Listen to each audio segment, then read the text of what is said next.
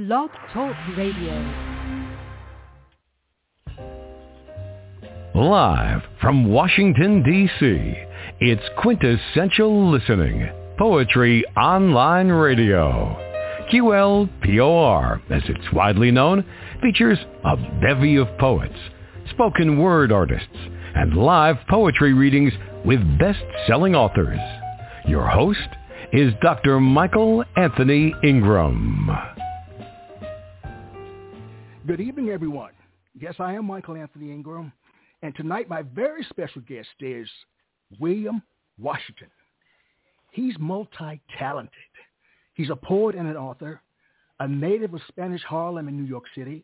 He's an established storyteller, author, motivational speaker, and activist. His performances have taken him throughout the United States. His goal in life is to heal the brokenhearted with his words. His books include The Nigger Chronicles, two thousand twelve, and Broken Book, Love Given, Love Taken, Love Lost, in twenty twenty-two. You can purchase both books on Amazon. William Washington, welcome to the program. Uh, hello, my brother. How are you? Thank I'm you. Quite well. All right. I'm really glad that you're with me. Are you ready to begin this poetic journey? Yes, sir. Yes, All right, sir. Then, let's start. What is poetry? Well, for me, poetry it was always a healing um, aspect to my life. Uh, you know, I grew up without a father, a single mother. She raised seven children, you know, the best she could, which wasn't great, you know, for us growing up. And um, I always knew from my early life, you know, I suffered from epilepsy uh, throughout my childhood. So I knew I had to find something to, to find solace, to, to find that peace. And my gift of writing, literature, penmanship was that thing. So I've always written from my early lifetime, and it evolved into poetry. And um, I found out that poetry was my niche. It was my healing. It was my survival. And it's been that way till today. So that's poetry a- for me. Wow. What about it made it your survival, your niche? Tell us more. Flesh that out for us. Because if, if I didn't have poetry, if I didn't have my writings, the things I could do in a in a dark room with a flashlight under a blanket, hmm. um, those demons would have overtaken me. My mother's demons, you know, her severe alcoholism and drunkenness and the people who were in our house that shouldn't have been there, you know, um, and the things that were going on in the house. So when I can go in my room and turn the lights out and, and um, hide under the blankets, that was my shelter. Mm. Or in the closet, that was my shelter. And, and, and I found peace in that dark place by writing. Yes. And I've always had the gift of the word. You know, uh, I come from a family of preachers and deacons and, you know, Old South uh, gospel worshipers and speakers. So mm-hmm. that that was my poetry. It didn't All right. always rhyme, mm-hmm. but it, it healed. Hey, I do understand. More than you know, I do understand. Now, we've talked about it now from a micro perspective in terms of your beliefs around poetry. What I'd like to know from a macro perspective, is it important? Is poetry important? I'd like you to share that with me. What do you think?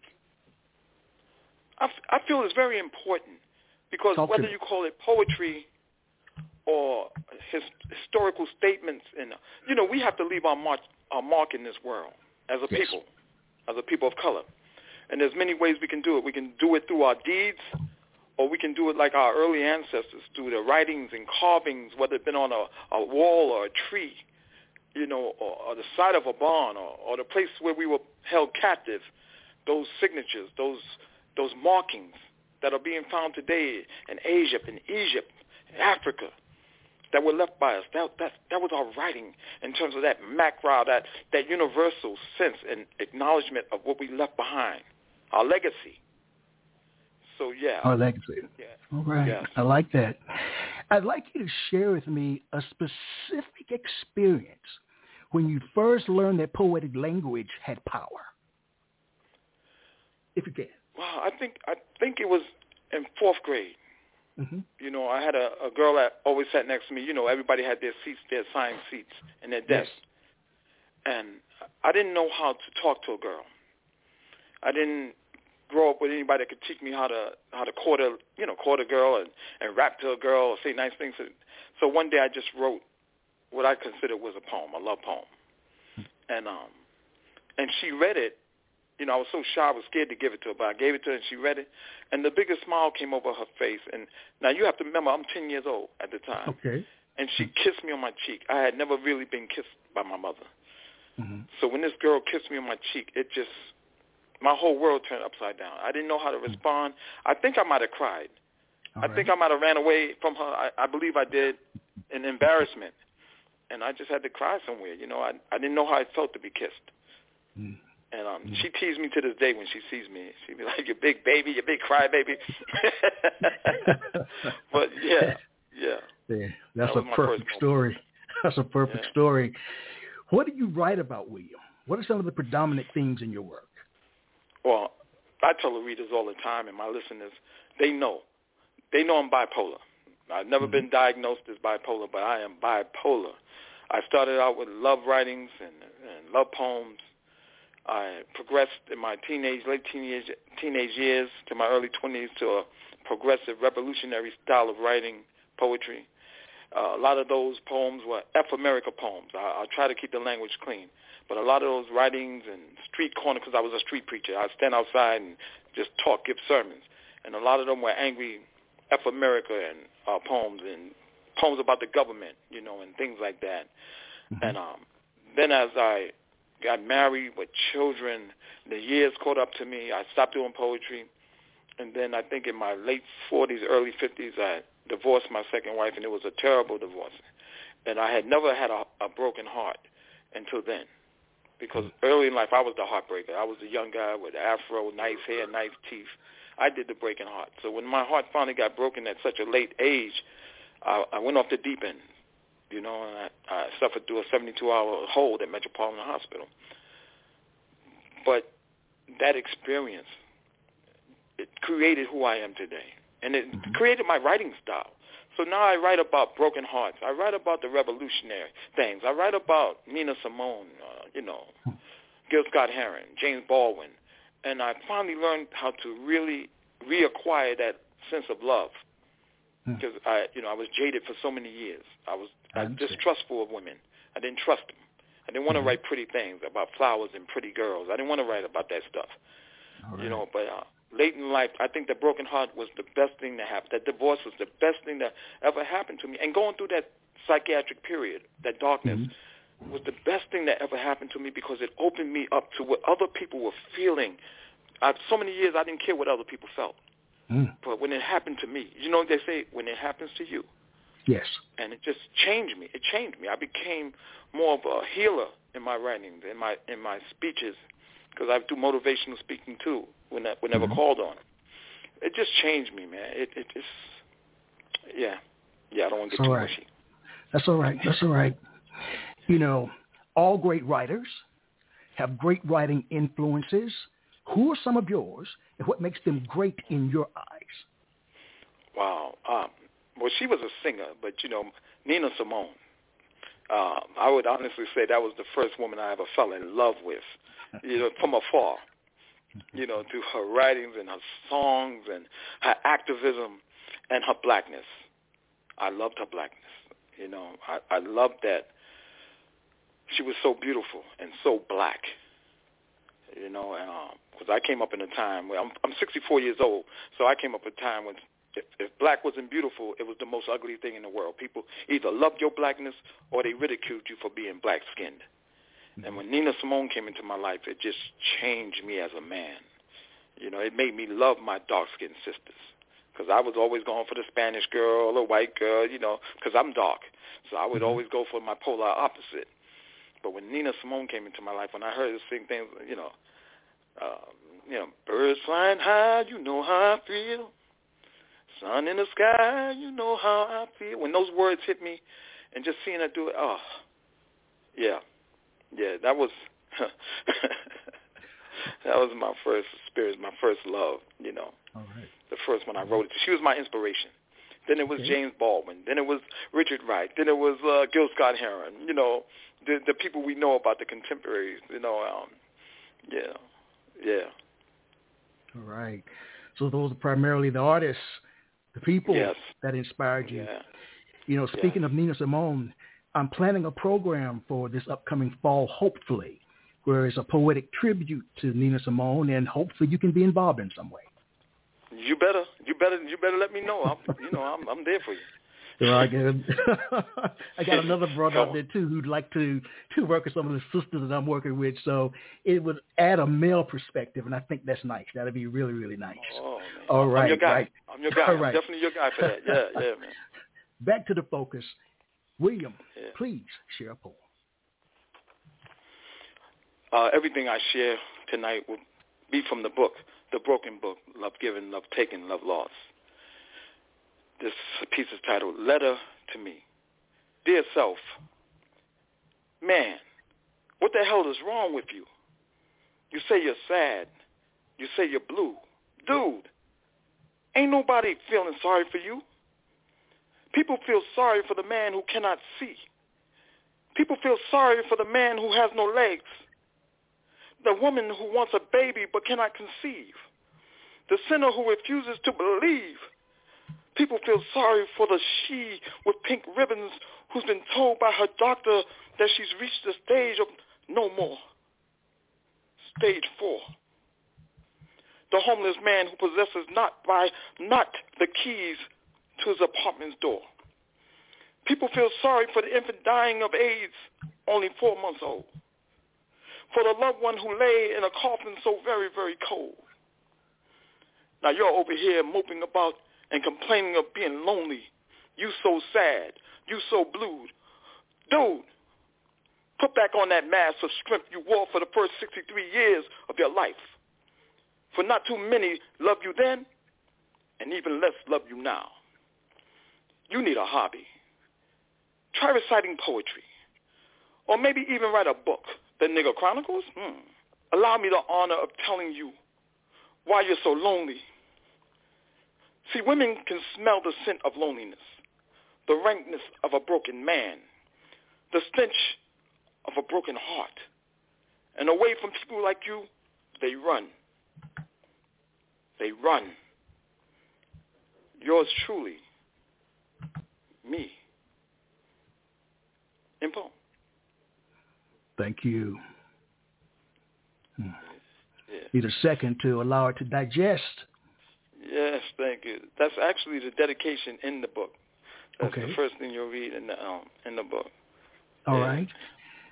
Wow. So what inspired you to write Broken Book, Love Given, Love Taken, Love Lost? Well, actually, it's a byproduct of the first book I wrote, The Nigger Chronicles, The Mispronunciation of Who I Am.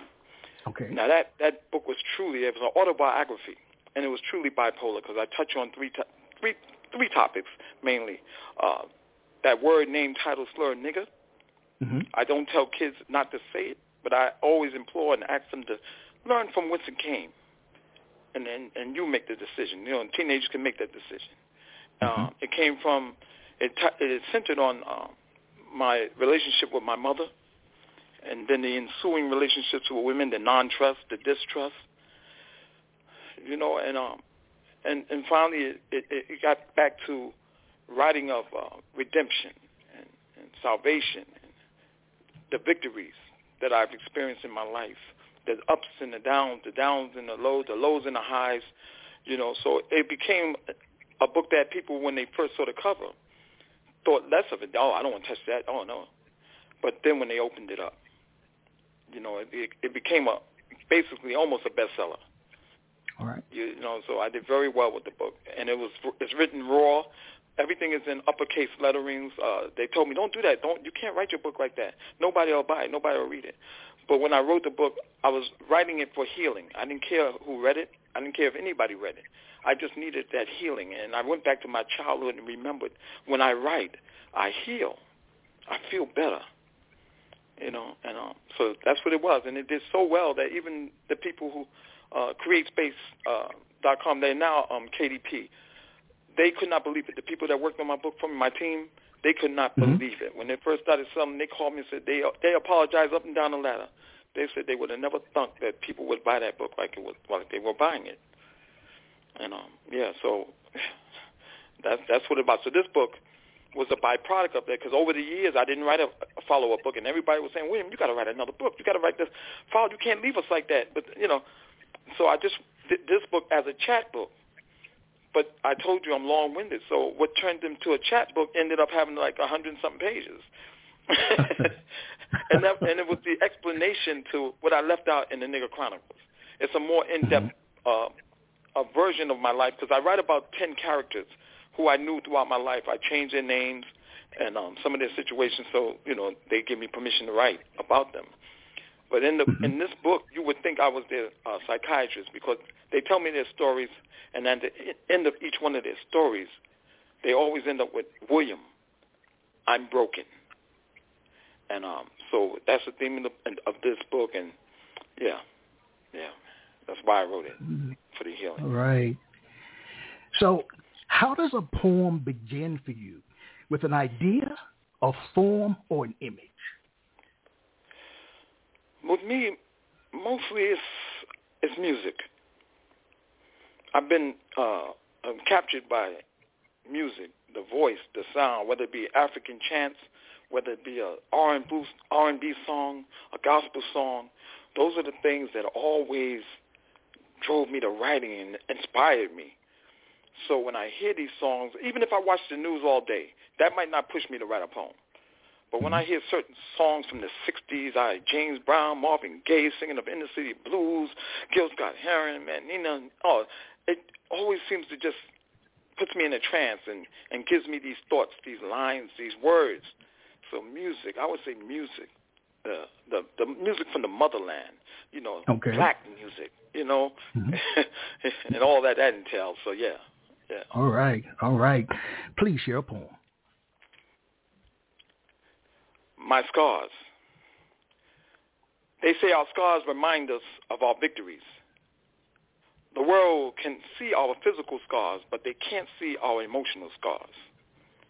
The scarring of our mind, soul, and our heart. This they can only see through a relationship with the broken.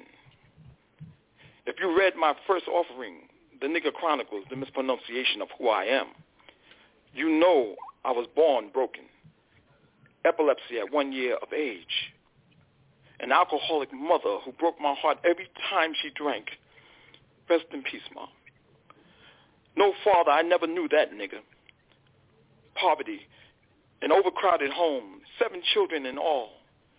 Growing up in a world of racial inequality, enduring the killing of so many of our black leaders, Martin, Malcolm, Medgar, just to name a few.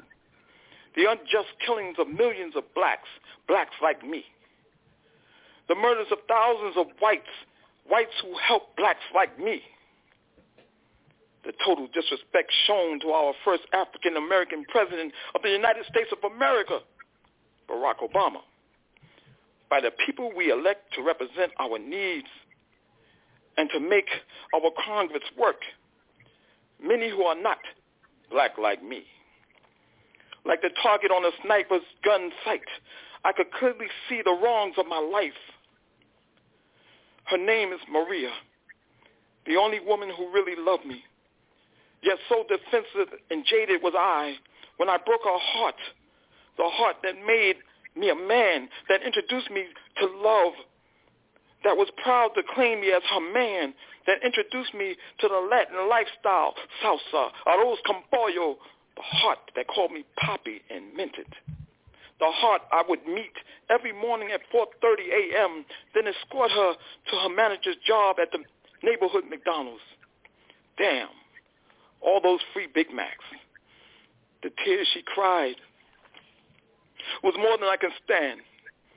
So instead of asking for forgiveness, I walked away thinking I was hard. Maria, I miss you so much. Blinded by my victories, I could not see my scars. Impulse. Wow. Excellently executed, man. Man. I like oh, that. Thank you, man. Thank I like you, that. Man. Thank you. Talk man. to me.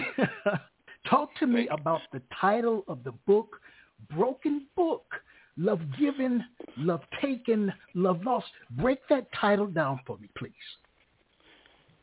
Yeah, The Broken Book. So it, all the characters in the book are broken by love some in some kind of way, okay. Whether it be the lack of love, the giving of love and not being appreciated, you know, uh, that love that they say don't hurt, but it does hurt, the love mm-hmm. that kills.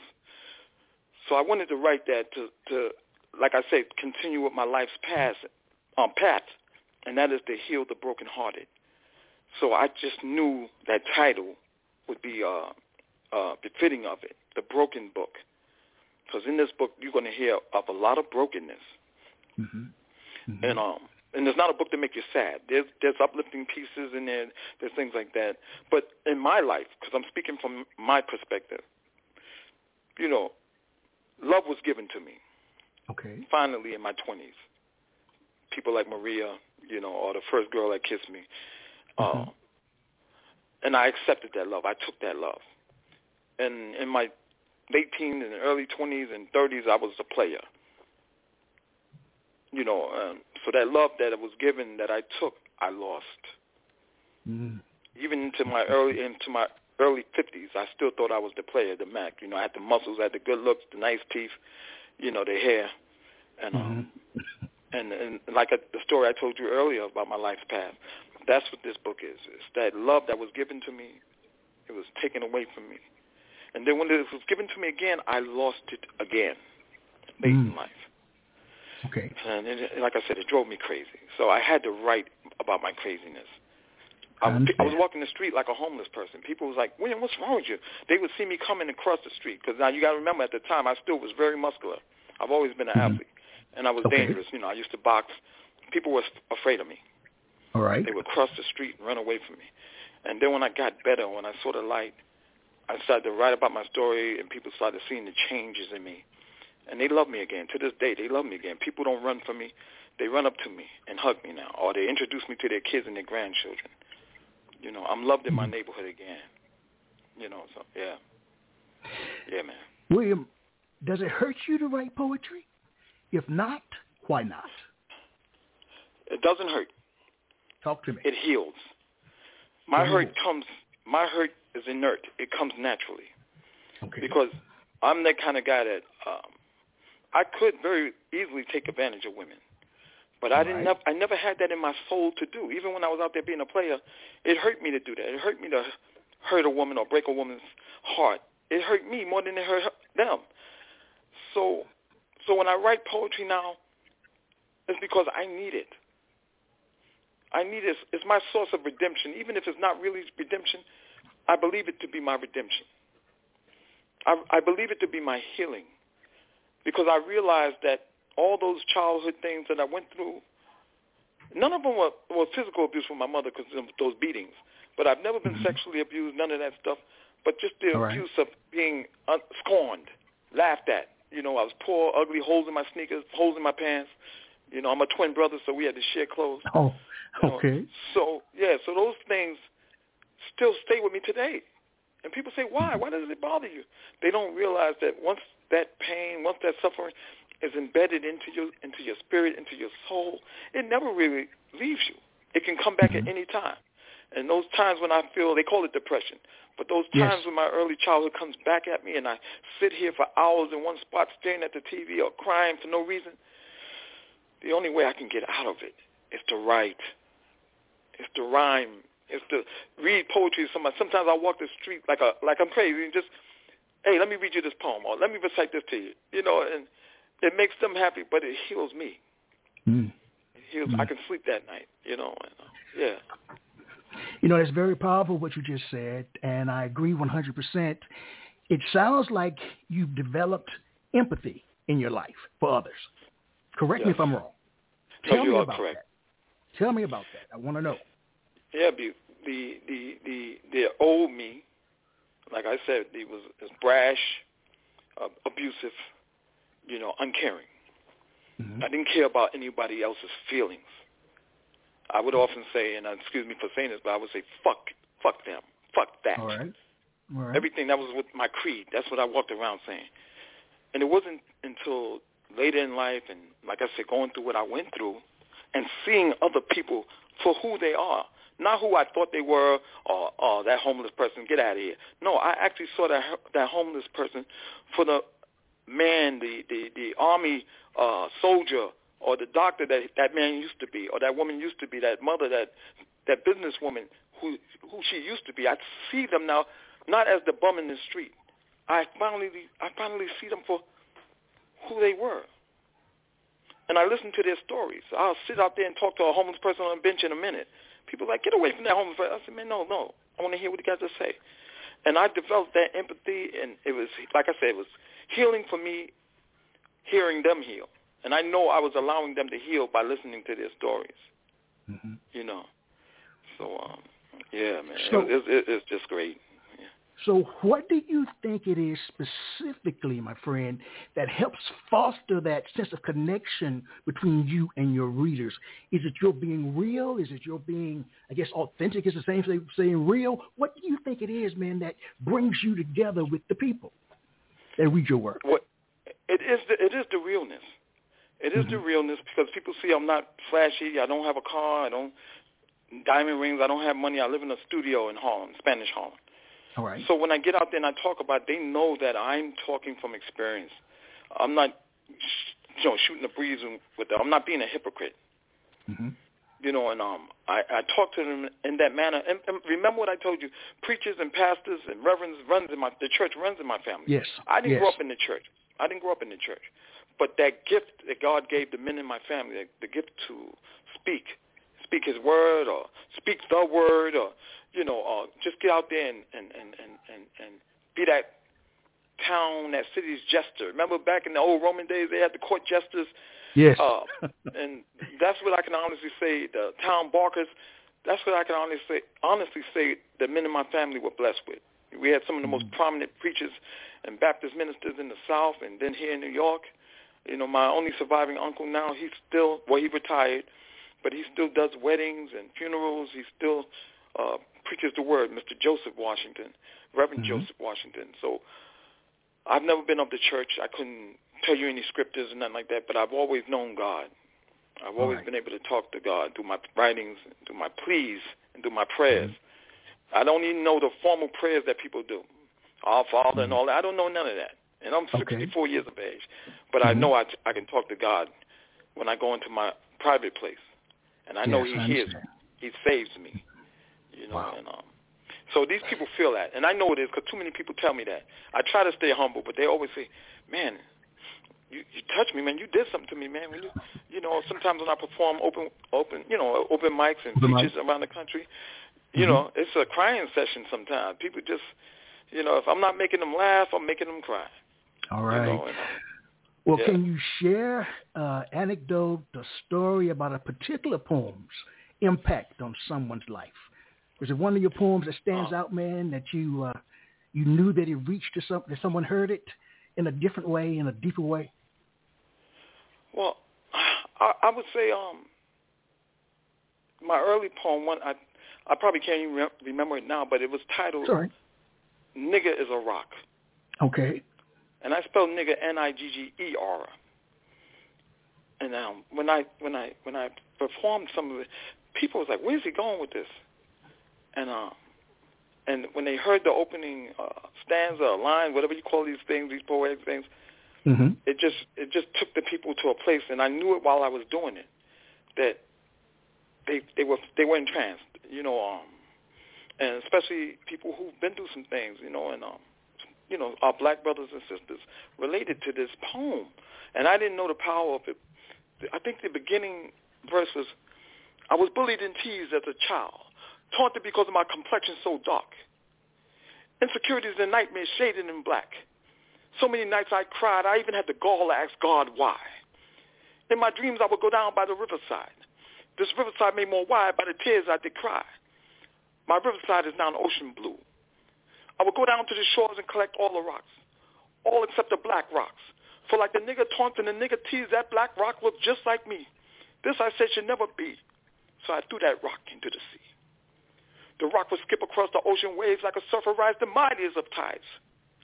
With each skip, my insecurities. With each skip, my nightmares would subside. With each skip, nigger died. And um, so when I would go into that poem and, you know. Like, you know, would you, you say that you again? You ever been please? A child and you feel like rock that. Into the river that that's good? Yeah. I'm serious. Yeah. I want you to say it again. Yeah. I really do. I really do. I want you to say it again. no, no, I'm not going to do the whole thing. Nah. Uh, okay. I'll just say that. Okay. Skip number one, untie the noose from around that black man, that black slave's neck, and place a name on the unmarked grave, free man, free woman. Skip two, erase the ignorance that is slavery. And no, I didn't say was because some of us are still slaves, niggers by any other name.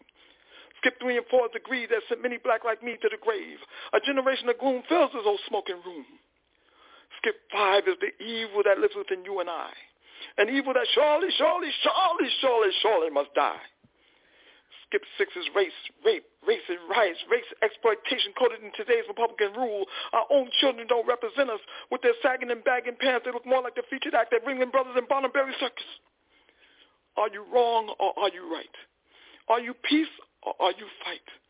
Are you black or are you white? Let that last letter R be followed by an exclamation mark. You see that black rock, that noose around my neck so tight it wouldn't allow the blood to flow to my brain, allowing you to call me nigger by any other name? That nigger lie must die, die. And it starts with I, I. So I let nigger go, and I let God be God. Now that black rock titled nigger is who I used to be. Nigger is a rock I threw into the sea. And yeah, in poem, man. Yeah, yeah. Well, we're going to take a brief break. But I've got a question yes, that I'd like you to Here's a question that I'd like you to answer when we return. You know, as I'm listening yes. to you and the way that you phrase words, your inflection, the whole nine yards, what I'd like to know is, and you share this when we return, what is the relationship between your speaking voice and your written voice? All right? Okay. Yes, sir. We'll be right back. Yes, sir.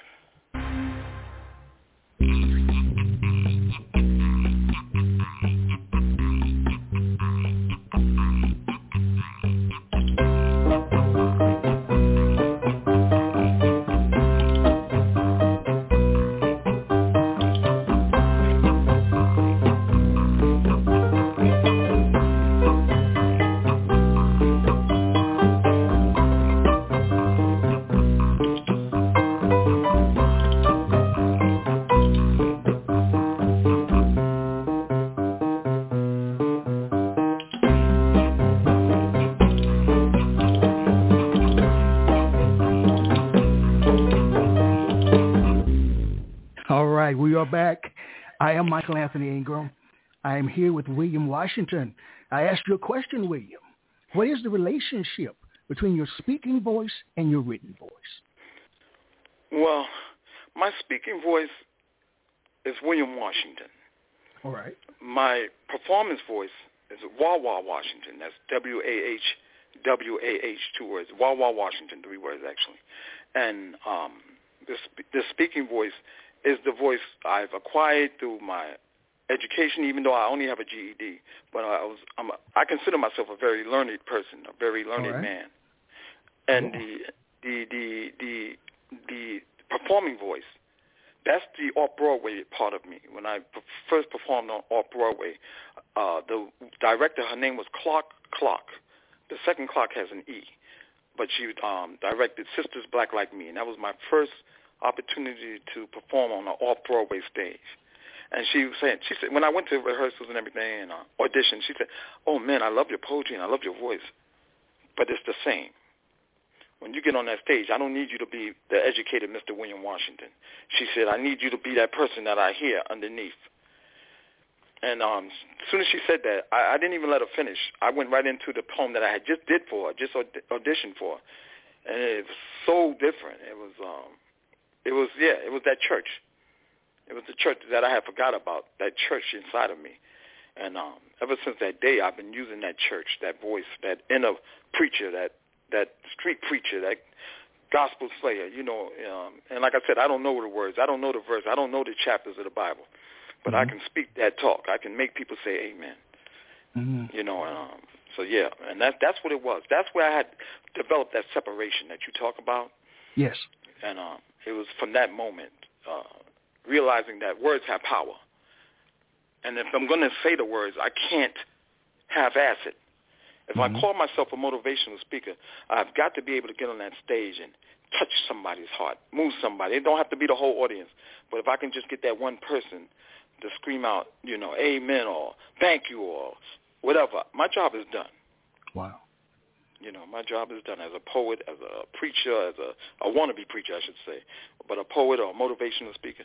My job is done when I can touch that one person's heart, when I can mm. make them feel better, make them smile, or even make them cry.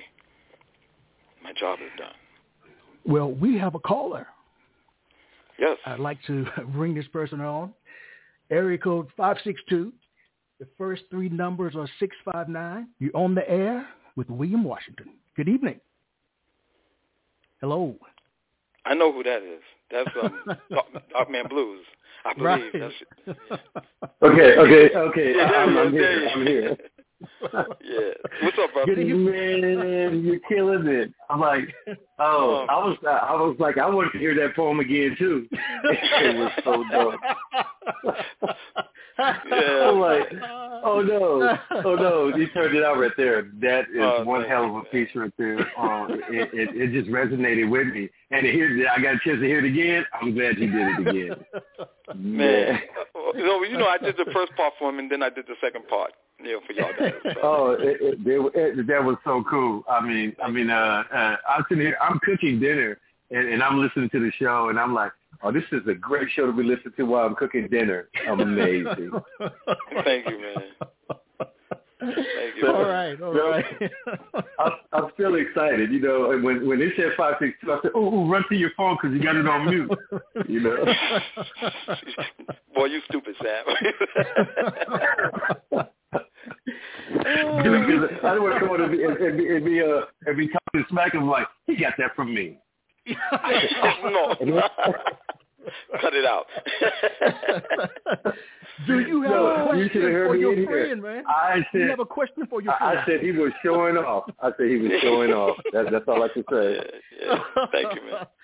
Do you have a question for your friend? Yeah, yeah. Absolutely. Absolutely. You know, it, it, it's something that uh, William and I, we've been talking about it for a long time. And I know for a long time, William has never wanted to be a part of anything. I want to know what encouraged you to become a graybeard of poetry. Mm. And why did you choose at this time in your career to be a part of something? Well, okay. I know you're gonna you're gonna beg to disagree, but I was having a conversation with with you a, a year and a half ago or something like that, and I said, um, man, us old poetry, us old, us old poets, we only get seven and a half minutes. We don't get fifteen minutes of fame. We get seven and a half minutes. I said, man, we need to be on that on that stage, you, you know, together doing that old stuff, that old school stuff. Uh, and then I then I laid down, and when I got back up, Samuel Rain Benjamin was talking about the graybeards of poetry. I said, this Negro did it to me. You know, but yeah. But no, I don't know if I started it or he started it. Now, his version is that him and another guy was going to be on tour, and they added me. That's his version. But my version is I put that idea in his head. You know, so I, I leave it alone. Whatever, whichever, whichever version people like, it's, it's not the version. It's not who started it. It's the product of uh, mm, senior men product, yeah. getting out there on that stage, doing it. I mean, doing right. it, you know, showing these young people that poetry don't stop because uh, you reach middle age. That's when poetry mm. gets better. Wow. You know, exactly. Better served and better served, you know. Yeah, yeah and, and, and I would like to tell people, you're never too old to have a mentor. Mm. Yeah. When I first heard William was like in two thousand eleven on Blog Talk Radio. This very thing we're on right now. Mm-hmm. And I was amazed the first time I heard him. I'm like, I wish I could do that. I wish I could do that. Uh, his his uh, his technique, his flow, yes. how he just, he come alive. You know, I'm like, you know, I, I'm a long way from that. And he just kept encouraging me to do the thing I did. He even encouraged me to write concert pieces. And I'm like, I'm never writing that. Yeah, I am. I write them. But, mm-hmm. but uh, no, um, outstanding. Uh, I, I love the poetry. I, I happen to have a copy of that book. Uh, people, uh, you should get that book. Uh, which book? Absolutely. The Broken Book. I also have a copy uh, of The Chronicles. I got both copies, y'all. So get your copy. I got mine. It was one of William's favorite lines. I got mine. You better get yours. You better all get right. Yours. That's right. Yeah. That's all right. Well, thank yeah. you. Thank you, Sam. Thank you. All right, man. Nice hearing from you. Yes. Thank you for having me. All right, sir. William, you know, please. You know that's not Sam's real voice, right? No. he, he got one of those electronic things that make his voice sound deeper. You know? He's like the, the Zap band, of the Zap band of all of poetry. You know? Please share a poem. Rocket to Mars. Slavery, servitude, segregation, inequality, racism, economic, educational, and social unfairness are factors of African-American life, of black life, here on earth. These are the chains that bind me since my birth. I came unto this earth destined to never end up first, always wanting, always lacking, always needing, and never quenching my forefathers' thirst. So I brought a ticket, and I'm boarding a rocket to Mars. It was then I noticed there were ten of every species, race, color, and creed, ten dogs and ten cats, even ten asses and ten bats. Sorry, that's ten jackasses. Lord, there were ten gays mixed with ten straights, ten people of hope and ten people of little faith. We are boarding this ark, this rocket to Mars, and we are leaving today. The captain said it will take light years to reach Mars, but for peace and inequality, you must travel far. During my trip up to Mars, I looked down. Economic, educational, and social slavery still did abound on Earth. They were still dealing with racial discord. Help them, Father God. Help them, Lord. I asked God, when I get to Mars, when I, will I end up first? Will I quench my forefathers' thirst? God said, son, I didn't put you on Earth to quench a thirst or to come in first. I put you on earth to simply run this race. I then did thank the Lord for his amazing grace. I'm on this rocket headed for Mars, a place with no laws, no jails, with no bars. There are no buses and no cars. There are ten people of every species, race, color, and creed, ten dogs and ten cats, even ten asses and ten bats. Oh, and ten gays mixed with ten straight. Ten people of hope and ten people of little faith. So when I get to Mars, I'm going to call Earth and tell my brethren that I did not end up first, that I found an evenness in the number ten. I found racial, social, economic, educational equality, a place where no one loses and no one wins. Now, I know this trip will be long and far, but I'm staying on this rocket until I get my equality, until I get the victory, until I get to Mars. Hmm. And poem. All right. Hmm. And poem. When you write, William. And, okay, I'm sorry. Please continue. Can I just say that that piece yes. was not from the Broken Book. That's from the Nigger Chronicles, the okay. mispronunciation of who I am. Yes. Yeah, I was hoping you'd read some pieces from that book. I was going to ask oh, you, yeah, so I'm you glad you did. Yes. Yeah. So when you write, who leads? You or the poem? It's the poem. Who's in the driver's seat? Who's in the driver's seat? It's the poem. Talk it's to the me. poem. It's the poem, because when I write, I do the physical thing of picking up the pen and getting the paper. Mm-hmm. But it's the poem, it's the spirit that lives within that poem that drives me. So everything that I feel inside, that I'm experiencing, that's moving my soul, physically I do the action of putting it down, writing it, or typing it into my phone. But it's those words, it's those spirits that's inside of me, that feeling that leaves my pen and puts what I want to, what I'm feeling, it puts it on that paper. It puts it to paper. You know, it's like I could close my eyes and write a poem, because when I open my eyes, that feeling will be on that paper, that inspiration, that that pain, that sorrow, that love. So it's the poem that leads me to write. Has a poem you've written ever humbled or frightened you? Well, there was a poem and I'm trying to remember the name of it, but um, mm-hmm. oh, oh, oh, it was one of my very first pieces. It was Black Power. Talk to me. And it um, it was a powerful poem in my in my view, mm-hmm. because it was a, a poem to motivate. But I realized shortly after that, when from doing it, that it was also a poem that stirred up people's emotions, people's hatreds, uh, people's biases. Because in the poem, I might talking about uh, might be talking about a girl with tattoos on her body. I might be talking about a boy, you know, with his pants sagging. Uh, excuse me, or some some man or boy who came out of jail. You know, um, you know, changed. You know, jail can change you. You might go in, uh, you know, straight, strong, and you might come back out bent and weak.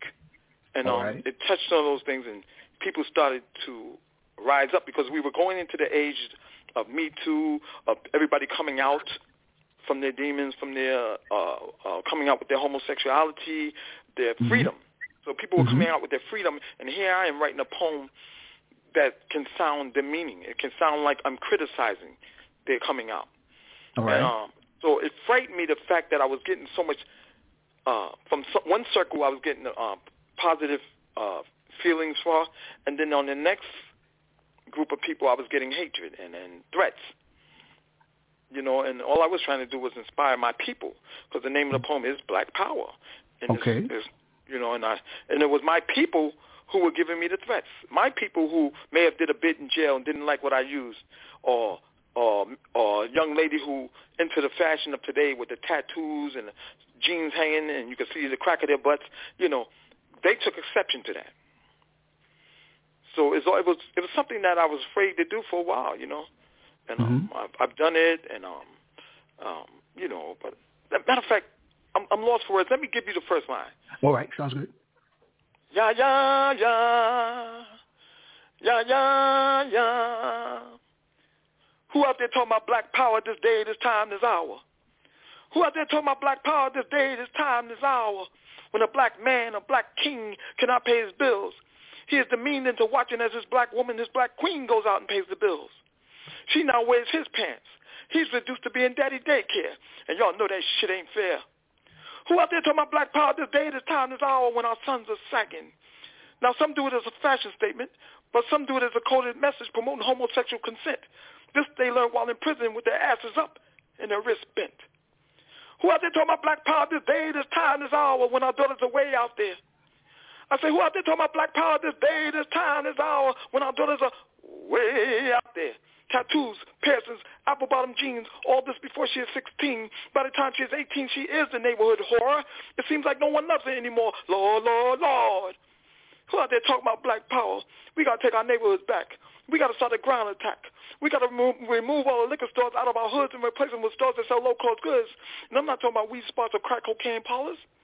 It's twenty twenty-three, and crack is whack. Who out there talking about black power this day, this time, this hour? Dick to say, we got to fight the man. But we must be careful, for his weapon of choice is the color green. And without that color green, there's no white power, no black power, no euro, no peso. And dig this, we don't mint the money, we don't print the money, and we barely get to spare the money, spend the money. So who out there talking about black power this day, this time, this hour? Who out there talking about black power this day, this time, this hour? Who out there talking about black power this day, this time, this hour? I am. You are. We are. Black power, black power, black power. Mm. Yeah, so, yeah. So I I wanted to inspire, but I got a lot of flack. I got a lot of threats, and, and people didn't want me to perform at their venues doing things like that. No, it was a mess. I got blackballed for a while here well, in New York that, City. Actually, that was going to be one of my questions, and the question is, have you ever faced challenges or criticism for the way you approach certain sensitive topics in your poetry, and how did you navigate? How did you navigate? How do you navigate those challenges? Well, here's the thing. Here's the thing. I had to realize, because when I first faced that backlash, mm-hmm. I was humbled. I was uh, brought down a notch. All I was right. afraid to do my poetry at certain places, even the places that didn't blackball me. I was afraid to do pieces because I said, "Wait a minute, There's too many white people sitting in this audience. I can't do that mm-hmm. one. Or there's too many Christian black women sitting here. I can't do that one. Or this is an erotic mic. I can't do that because I can get nasty when it goes to erotic. Since I said I didn't want to do that. I became a victim, a captive to my own poetry, to my own workings, my own sayings. I became a prisoner. But then I realized that to every side of the, there's two sides to every coin. So for the people who didn't want me saying this because of this or that, I had to realize there are people who needed me, needed me to say those things. All right. And I became selective. I, I learned to study up before I go to an open mic. I learned mm-hmm. to ask questions like, well, what kind of, is this a clean mic? Just like I asked you, is this a clean yes. mic or this? Can I say this? And then that brought back my power, because when I started going to places that accepted my type of poetry and spoken word, I was reborn. I was saved. And um, I've been saved since, because now I've got the power to even change the minds of those who persecute me. I turn my enemies into my friends now with my poetry and spoken word. Mm-hmm. You know, um, you know. So yeah. So what advice then would you give someone who's brand new, attempting to find his or her way out there in terms of the poetry world, and connect with readers and go to open mics and do these different things? What would you tell them to do, to to be self-aware enough to be able to do what they do, if that makes well, sense? Well, first you have to be studious. First, okay. you have to study. You have to study. And this may sound demeaning what I'm about to say, but you have to know how to read. Mm. If you're going to Tell be a poet, more. you have to know how to read and how to write. So before you do that, you you know, sharpen up your reading skills. There's drills, even if you say the alphabet over and over again, there's ways to practice your pronunciation and your syll- syllabalization of words. Start on the ground level, you know. Take yourself to school, get a thesaurus, get a dictionary, you know, and learn the pronunciation of these words, the, the, how to say it. And then the easy part is actually now performing and writing those things. Once you learn how to open your mouth and speak properly, you ain't got to sound like no educator. But if you learn how to, I can't say that word with my false teeth in my mouth, syllabalize and pronunciate and enunciate. Now, singers enunciate. We pronunciate. But as a poet, you still have to know how to enunciate, you know, how to bring that one sentence to the next sentence. So even when the pastor say, yeah, yeah, yeah, who out there? I got to I gotta know when to say, who out there talking about black power this day, this time, this hour? I got to know how to flow it. So as a poet, an early poet, I would tell you, don't be afraid and don't be intimidated when you go to these open mics and you see these upper-level poets. Do not get intimidated. You have to remember that your word is your word. Your writing style is your writing style. And there's different people who are like your words, like that, like what you put down. You don't have to be this great orator. You don't have to be Talal Macy or Samuel Rain or, or uh, Sir Lawrence. You can be yourself and, and, and build upon yourself. So you can't be afraid. You have to study. You have to read. You have to write. And you cannot be afraid. When you go on these open mics, you're going to fail. I always tell people that. You're going to fail the first time. I failed the first time I got an open mic. I was shaking so bad, the paper was sweating, I was sweating. It looked like I pissed on myself. Mm-hmm. But when I left there, I fell down at first, but by the time I got home, I said, wait a minute. Let me listen to this. And I wasn't that bad. Yeah, the paper was shaking, and yeah, my voice was quivering, but my message actually got across. And, and this when I realized that poetry, there's no medals and bars you win. You win, I mean, material things. But it's a universal language. So even a beginner can get up there and touch somebody with their words. If you get up there and say, roses are red, violets are blue, it's the way you say it. It's not what you're saying. So you that's know, what I tell people. Find your, find, yeah. I'm sorry, but find your, find your niche, find your identity, and build that up. Don't try to be somebody else. So I'm sorry, that's what I was trying to say, and I, I know I went about it the long way, but be yourself. No, you that's fine. That's fine. Yeah. I, I guess I thought you were going to say that you need to develop a thick skin. Well, well, that's what I meant when I said they get intimidated the first time, because you're going to yes. fail. Mm-hmm. But you have to realize that's part of the process, because once you fail, you go back on that open mic and do that same poem, and I guarantee you you're going to ace it. Mm. I guess I was thinking more about if the poem is controversial. That you've got well, to and, and that too, and that too. If you have a controversial poem, as a poet, as a spoken word artist, as a motivational speaker, I wouldn't be William Washington without a controversial poem. Okay. I wouldn't be William Washington without a poem that I may cuss in a, a little now and then. But I got to mm-hmm. know where to do it at, but I cuss like a sailor. Mm-hmm. But I cuss cons- constructively. I don't cuss just to be cussing. Just to if be I cussing. say the F-bomb in a poem, if I say fuck in a poem, it's not saying as in the, the, the meaning or derogative way. It's saying in frustration or fuck, that feeling that you get. Sometimes you can't say damn, you can't you can't cry using clean words. Sometimes you just got to say it. Fuck. Mm-hmm. Yes. And that's and that's what I, I do. And, and yeah, I'm not afraid. I'm not afraid to do it. I'm not afraid of the backlash because the backlash makes you famous. Check this out. Mm-hmm. If you wasn't get, if I wasn't getting backlash and people talking about me in a bad way, nobody would know who William Washington is. But it got to the point where everybody in New York, Philly, and Connecticut, the tri-state area, they all knew who William Washington is and was through a negative connotation, but they still had my name in their mouth. All right. So when I performed at these cities, people actually came out to hear my controversy, to, to hear, come out, oh, I'm a dog, him. We gonna, don't clap for nothing he say. But they actually paid tickets to get there to do that. And like I said, I turn people around all the time. So if they come to hate me, they're going to leave loving me. You know, so uh, that's the well, way I look at it. I understand. I understand. You know, I think throughout the course of the evening so far, we've been talking about just the ups and downs in life, the, the ins and outs of life. And there's so much happening in this world, man. And as I shared with, with Samuel before, that there's the good, the bad, the ugly, as well as the indifferent. Based on your lived experience in terms of what you've been through, what is the role of a poet in modern-day society? The the role of a poet, that's a great question, too. The role of the poet has not changed for hundreds of years, from that uh, court jester All right. to the to the town, uh, you know, when they had those um, picnics in the South or when they want to hang a, a, a black person, they would always get that court jester out there, that barker. Come on, y'all, come on out here and watch this nigga get what he deserved, you know. And and that's not, I'm not saying that's poetry, but that was their poetry in that, in that angry way, that turnout, that person who could get out there, uh, even at an auction. Oh, I said two fifty, two fifty-three, fifty, blah, blah, blah. That's poetry. That's not a person standing and say, well, two hundred, this person sold it for three hundred, oh, this person put four. No, they got to put rhythm to it. Ah, uh, two hundred, one hundred, five hundred. That's poetry. That's spoken word. You know, and so now through the ages, even through our president, our first black African-American president, Obama, Obama is a poet. Obama can write. He had speech writers, yes, but he is poetic. He can write poem, poetry.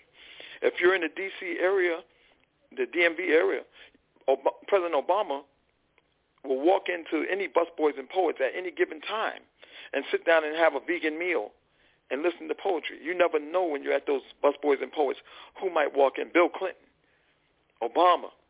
You know, most of the people are Democratic uh, leaning, but mm-hmm. they really love the arts. You know, so that barker, that town person, that poetry has not changed even from today, that spoken word. We are the voice of the people. Uh, we are the voice of the revolution. We are the voice of the downtrodden. We are the voice of the victorious. We are the voice of those who cannot speak or who are afraid to speak. If it wasn't for poets, we would not have a history, a legacy, because it's the poet that wrote, wrote those stories about Africans on them boats.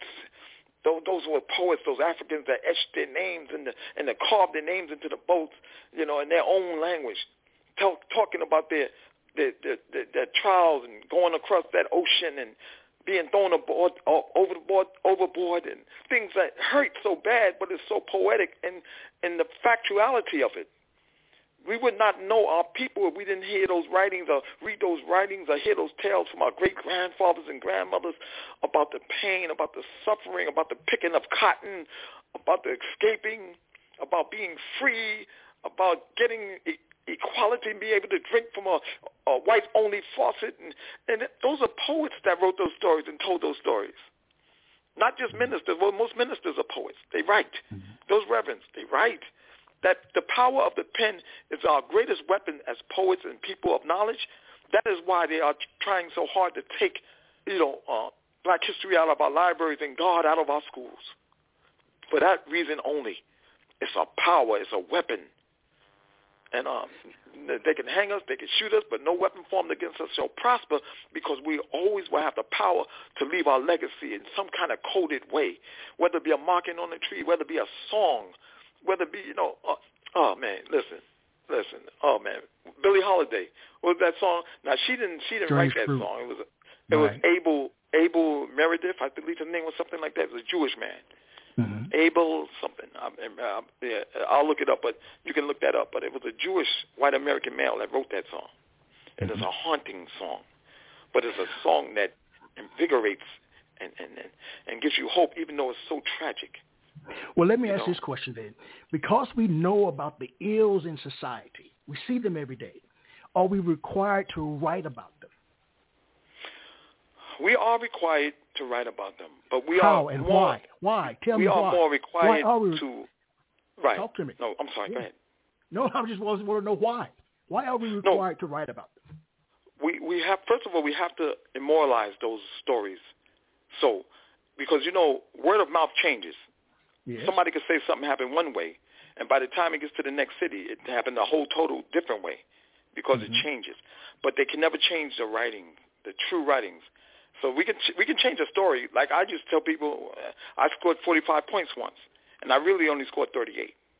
All right. But by the next day, they were talking about William Washington had fifty points over there. You know, I used to be a star basketball player. But the writing, the scorebook actually said I only had thirty-eight points.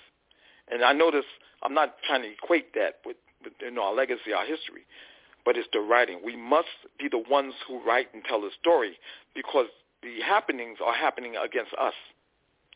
And I don't want to be Every, everybody you know, or just a certain No, not everybody. Not everybody, okay. Because remember this, everybody can't write. Okay. Everybody cannot express those things. And it's not that they're dumb or, or not uh, educated enough. It's that history hurts, especially yeah. black history. Mm-hmm. Black history is a hurting thing. So it takes a special kind of man or woman to be able to put it on paper, to to make it historic. What if I just want to write about the rocks and the trees and the flowers? And, but that, but that's fine. That's poetry. Okay. That's poetry. That's beautiful poetry. But I guarantee you, when you write about that rock, mm-hmm. that rock may be a hundred, hundred, a thousand years old. Okay. So that rock has a history. So who's going to write the history about that rock and that flower? It's that special person. While you just write about a rock and a flower, uh, generally, there's the same person that's going to take your writing and write, write about the history of that rock or the evolution of that flower. And that's the poet. That's mm-hmm. what separates a man, a writer, from a poet. A poet has a foresight that normal be a superpower, a foresight that normal people just don't have. Okay. My brother can't write poetry at all, and that's my twin brother. I'm a minute older than him. He can't write poetry. He can't preach like I can preach. Mm-hmm. But he can fix anything that needs to be fixed. He's excellent vocationally, but I was the one that was born with the voice, the, right. the artistic strength. But my brother is stronger, had hands like a bear, and we twins. And one of his fingers is three of mine. You dig what I'm saying? So he's a mighty, powerful man in his own right, and I'm powerful in the fact of my words. Please share. So, oh man, old, old rugged cross. On a hill far away stood an old rugged cross. That cherished cross. Wait a minute, excuse me. Let me start again because my glasses fell off. Sorry, y'all. On a hill far away stood an old rugged cross.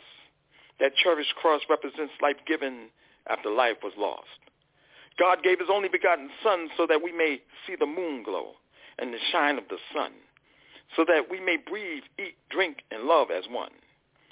Now as I watched the wars being fought, oceans aflame, life lost with hurricanes, earthquakes, and tornadoes being the blame. People revolting in the streets, bleeding from head to feet. Africans starving to death in their own land, the motherland stripped of all its jewels, no water, no wheat. Children dying from hunger and the political heat. Yet on a hill far away stood an old rugged cross. Weary is the head that wears the crown. Obama, Obama, the troubles of the world are wearing him down. Weary is the head that wears the crown. One day, I want to feed the hungry. I want to stop the wars, bring peace to the streets, refurbish the motherland, return Africa to the Africans, clean the blood from his stones, leave the motherland and his wonders alone. Until then, I'm going to cling to that old rugged cross, and I'll exchange it one day for my crown. I'll exchange it one day to get my, my crown. And boom. Wow. We're going to take a brief break, but I want you to answer this question when we return. Do you view your ability to write poetry as being a creative gift or creative art? We'll be right back.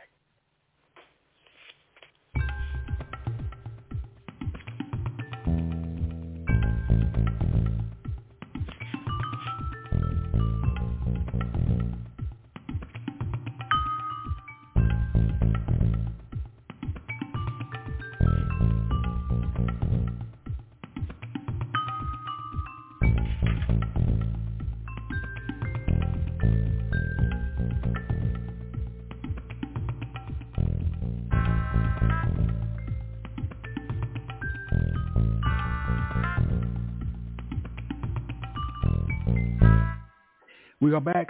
I am Michael Anthony Ingram. I am here with William Washington. He's sharing his work, favoring us with his work. So, William, do you view your your ability to write poetry as being a creative gift or creative art? Now, when I answer that question, I can only answer for me. Okay. So okay. I, I I feel that it's a creative gift. Okay. And the reason the reason I say that, because when I say creative art, I think of the end product. I think of what you see after what I say. I think of what you see after what I paint.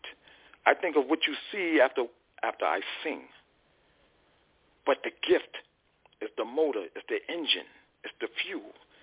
It's the source of what you see, what you hear, what you think, what you witness. So the art, that's art. What you see, hear, and witness is the art, but the gift is the being able to write, to create those images, to create that art, and everybody does not have that. You know, so, you know, yeah, that's it. All right. You know, I was thinking Trump probably needs to hire you, man, to uh, be his yeah, attorney. Listen, Trump hired me. I'll be the one to assassinate his ass. He better not hire me. Like, he better not. If he had you, he wouldn't get convicted. Like, no, he had me. Yeah, he'd be beautiful. Yeah, was, let me let me be quiet because the government might be listening. Let right. me be quiet. Shit. See, he, I, I might rob his nice. ass. I might, I, like the black man he's afraid of. I, that would be me because I would rob his ass. That was nice. Yeah. You know. Or hide his wig. I'll hide his wig. He'd be going crazy. Where's my toupee? That I'll was fix a him. nice, a nice way to, to phrase that, man. That was very nice. Yeah. Very, very nice. Yeah. You know, yeah, we reached. You, I'm going to have to invite you back for part two. But we, yes, right uh, now, though, we've reached we've reached my favorite part of the program, which I view as being a mini poetry concert. This is an opportunity for you to say three or four of your poems back to back, no interruptions from me. William, you're on the stage. She is jazz. She is as beautiful as a sunny day in June. She makes me bebop, my bebop, my bebop swoon. More beautiful than a Miles Davis tune. So what, so what, so what? She does not belong to me. To me, she is the very best of jazz. When she walks, she scats jazz. The way she shakes that ass, she is jazz. Billie Holiday, Billie Holiday went away, but I still hear what she says in jazz. Miles Davis, John Coltrane, Charles Mingus, Charles Mingus, Ella, Ella Fitzgerald. She is so beautiful. What am I to do when it's January, not June? I'm feeling kind of blue. Hide me in a sanctuary from this bitch's brew. The beautiful you. Hey, maybe I'll stow away on the Coltrane's blue train. Girl, you walk like a tune played in Joe Pass jazz when you shake that ass. Scat Ella, Scat Ella, oh Scat Ella, yo Charles Mingus, she got me moaning, ah, um, goodbye pork pie hat. She is as beautiful as a sunny day in June. She makes my bebop, my bebop, my bebop swoon, more beautiful than a Miles Davis tune. She is jazz. She is jazz. She is jazz. Nikki said, she said, Nikki Giovanni told her she could be titled queen. Nikki told her that her ego could take her to faraway lands, that great deeds can arise from within she. Yes, they can. But she believed Nikki was speaking to a generation past, that new poetry is rapped and never read, that all that shit Nikki speaks of is dead. Nikki told her, I was born in the Congo. I designed the pyramid. I sat on the throne. My eldest daughter is Nefertiti. My son Noah built the ark. Nikki Giovanni told her that I turned myself into myself and was Jesus. But she told Nikki Giovanni, I was born in the hood. I am graffiti painted on Project Poverty's walls. I sit on pregnancy and despair. My oldest daughter is Peaches, mother of four, and she's only seventeen years old. My only son sells an art titled AIDS since his birth twelve years ago. And his name? DeJuan. She still has dreams to pursue, a model, dancer, and rapper too. So she poses nude and dances erotic on a metal pole. She poses June and dances on an erotic poem. Pole. Oh, yes. The dudes in the hood say she's a great rapper, especially the way she makes her booty clapper, truth be told. Nikki told her, when I did ego tripping, I believed that I can fly, like a bird in the sky. She recalled tripping on acid and having a group sex with some guys.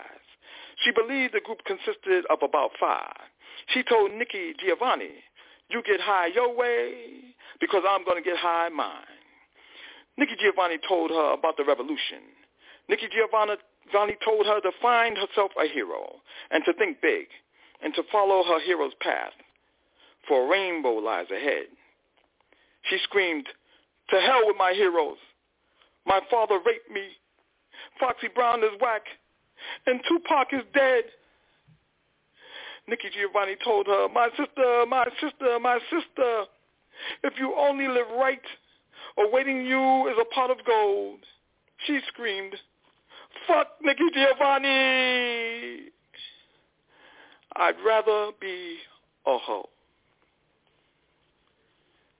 I want to tell everyone here tonight how grateful I am, and I'll try to leave you with something a little more um, forthright, something for a woman. I firmly believe as a black man that God be a woman. And her eyes are matching suns. Her lips the womb I came from. Her skin darkness before God, let there be light. Her teeth ivory keys so amazingly white. Her smile resembles the parting of the sea. Her breasts forty-four double D's. Her hand so soft, yet strong enough to mold an earth. Her tears brag organic apple cider vinegar with the mother pasteurized, for she grows more beautiful after giving birth. Oh, she's a real mother for you. But her hair, her hair be the family's tree. For every leaf, branch, twig, bark, root identifies a member of her extended family. But when she walks, oh, Lord, when she walks, earthquakes are born. The earth dancing and shaking to a heavenly choir's playing of jazz, written and composed by the late, great Joe Pass. I swear black women invented shaking ass. But her feet, her feet be the most unattractive part of her anatomy, for they depict over four hundred years of slavery, racism, bigotry, and inequality. But I am honored to rub a black woman's feet over and over and over again. What does a black woman look like to me? She looks like God. She looks like love. She looks like you. I'm William Wawa Washington. Ashe. Thank you. Thank you. Wow. Thank you. Hey, look, I, I got to apologize for the Nikki Giovanni poem. I was wow. reading it, and my damn partial almost flew out my mouth. So I had to try to play catch. I'm, I'm, I'm in the middle You're of some work right now. That, no, no, that's all right. They know me. I keep it real. I'm in the I'm in the middle of some major dental work, so I got a partial here until I get my real teeth. My teeth. So I was getting into the poem, and that damn video. thing flew out. And I said, "Oh Lord." do you do you think you were meant to be a poet, man? Yeah. Are you destined to be a poet? Tell us why. Yeah, uh, either that or a preacher. But okay, I, I, I was meant to be a poet because to be so young and to have those for, that foresight and that dream, that desire to write, and it came from nowhere. Mm-hmm. Like I said, I, I was always depressed when I was young. I didn't know it. You know, dealing with epilepsy, you know, you become an outcast. You know, okay. You can't hang with your friends. You're all nobody wants to hang with you. They're, they're afraid to hang with you. You might get sick and start shaking all over the place. So when this power came to me, I, I always remember. It, it's like the sun came out, but my room was dark, pitch dark. It was nighttime, but the sun mm-hmm. came out, and I and I, I realized right to write. Something just said, keep writing, keep healing, keep writing. You may not be the guy that can go to parties and dance because my mother wouldn't let me, and I was always getting sick. You may not be the great player, though, but you can write better than anybody that you know. And, mm. and, and that's how it's been for since to today. To today. That, well, what, what, what surprises you most about being a poet? The effect that it has on people. Okay. Honestly, that's right. The effect that it has on people, and that the way that the people see me. Now I'm just a normal person. I'm five foot eight, two hundred pounds, something like that, one ninety. But people see me as six foot five, two hundred, three hundred pound Adonis. That's what I thought. To be when honest, they, when, when, right when they meet me in person, they say, "Where's your brother?" I said, "What brother?" They told me William Washington. I said, "I'm William Washington." They said, "You." Was a, one lady told me to my face. She said, "You's a liar. William Washington is six foot five, and he is handsome." I said, "Ma'am, I'm sorry to disappoint you. I'm William Washington." yeah, yeah, yeah. This happened in Albany. I was performing in Albany, and a Facebook friend of mine that lived out there said she's gonna be at the show, and I said, "Fine. Oh yeah, I got her a ticket to come in and everything." Mm-hmm. And um, so she looking around, and I was the only one sitting there at the time before the show, you know, studying my poetry and stuff. She said, "Can you tell me where can I find William Washington?" I said, "I'm William Washington," and she went off on me. "You ain't no damn William Washington. Uh-uh. My William, my my William Washington is over six feet and all." I said, "Well, womp womp womp to you, because I'm William Washington." You know, so that amazes me about poetry, the the the, the power that it bestows upon you. You know, mm. it, it gives you like this this badge of this cape, this S on your chest, and you didn't ask for it. But it's given to you by your followers, by your listeners, by the people who love what you say and do. You know, they, they crown you their king, their superhero. So, so now I'm now your... a sixty-four-year-old superhero. All right. You know, and I, nice. I carry myself like that. I like that. So with your work, are you attempting to reach a broad range of readers, or are you targeting a specific audience? Uh, I used to... want to reach that broad um, scope of uh, listeners, and mm-hmm. I do that just in general. But right. now, for the last ten years, I've been specifically targeting women, black women, because for a long time I didn't care or target for black women. You know, I had those those issues, mm-hmm. and mm-hmm. when I realized that those black women were not my enemy, they were my friends. They were the ones who was going to love me and come out to see me perform. And I opened my eyes one day on stage, and I saw nothing but black women. That, and this is a true story. I was standing on stage, and I saw a bunch of black women. I was at the National Black Theater in Harlem on Off-Broadway stage, and I realized for, for the first time, those are black women that's cheering for me, that ran to me after the intermission trying to buy my books. All black women, black and brown women. And from that day forth to this day, I target black women. Mm. with my writing. Mm-hmm. I dedicate everything I do to that black woman. Wow. You know, you know what, what do you think, yeah. in a nutshell, briefly, that you learned about yourself from writing these two books? Who are you as a consequence of writing these books? The first one in two thousand twelve and the second one two thousand twenty-two. Well, the first, well, the first question, I learned that I can love and that it's all right to love and that love okay. will not hurt me. All I right, learned then. that. And mm-hmm. then as a consequence of writing this book, like I said, I became something that is above that average Joe. I'm no longer an average Joe. Mm. I carry a great responsibility with me when I leave my house every day because I know people are watching me. Everything I put on Facebook and Instagram, I have a great responsibility to make sure I inspire and not beat people up, not bring people down. If I'm sick, I had COVID three times during that period of COVID. And even through those times, I was still hosting shows. I was still writing poetry. I was still trying to make people feel better while I was sick. Mm-hmm. When I had my prostate issues, my prostate disease, I don't talk about it. I don't give cancer that power. But I remain steadfast in the fact that my objective was to heal and make people feel better. Never let them see me cry. I never mm-hmm. let anybody see me sweat or see me in need. Only my closest people can see me in need. But my thing is to, to, to honor that cake that these people bestowed upon me, to honor this crown that they put on my head every day. Even when I think people are not watching, I have to be that guy. I have to be that king that they call me. Mm-hmm. And I can be I can be my weak self at times. I can. There's times when I can cry. I can let down my guards. I can be humble. I can be needy. But in general, I know this is who I have to be. I have to be that superhero, that poetic superhero for my people. All right.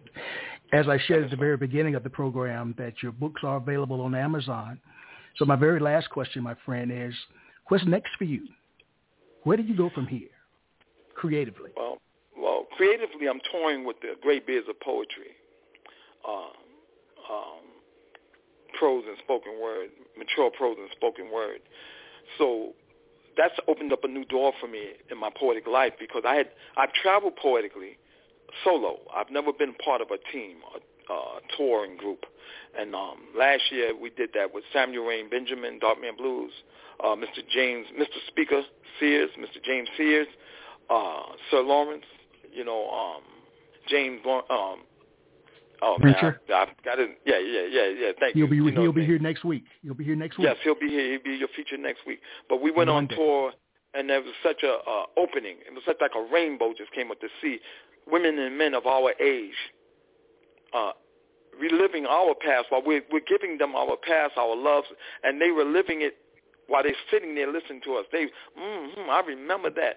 Uh, James um, James can tell you and um, that I was performing at the Broken Tea with the Great Beards, and I, I said a line, and, and as you can see now, I get brain locked sometimes, you know, my memory and everything. But I said a line, I said, your body's here with me. And before I could say the next line, the whole room sang out, but your mind is on the other side of town. You know, that O J song. And um, it just brought so much joy to my heart and to everybody in the room.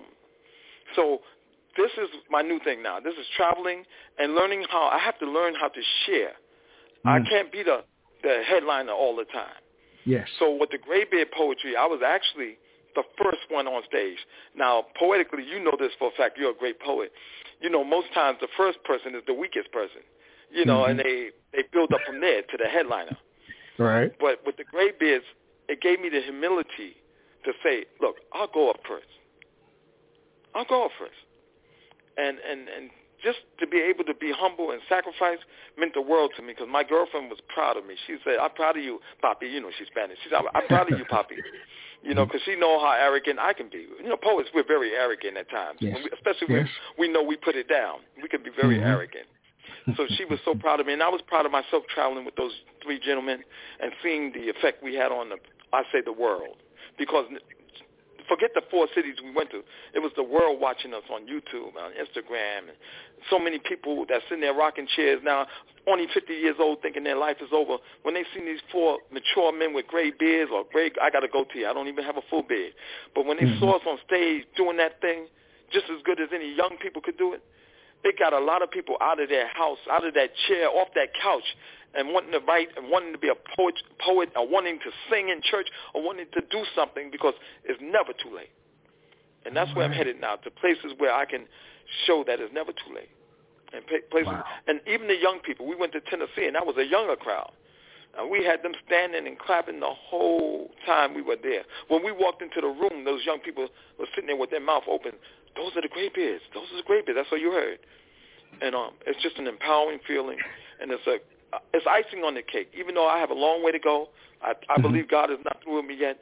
But that yeah. was icing on the cake that I could have said, okay, I quit right now, and I would have mm-hmm. been happy. Wow. You know, so. Yeah. Well, I, I've yeah, thoroughly... Man. The workout, man. I'm sitting there sweating like a Negro slave. I forgot to turn the fan on.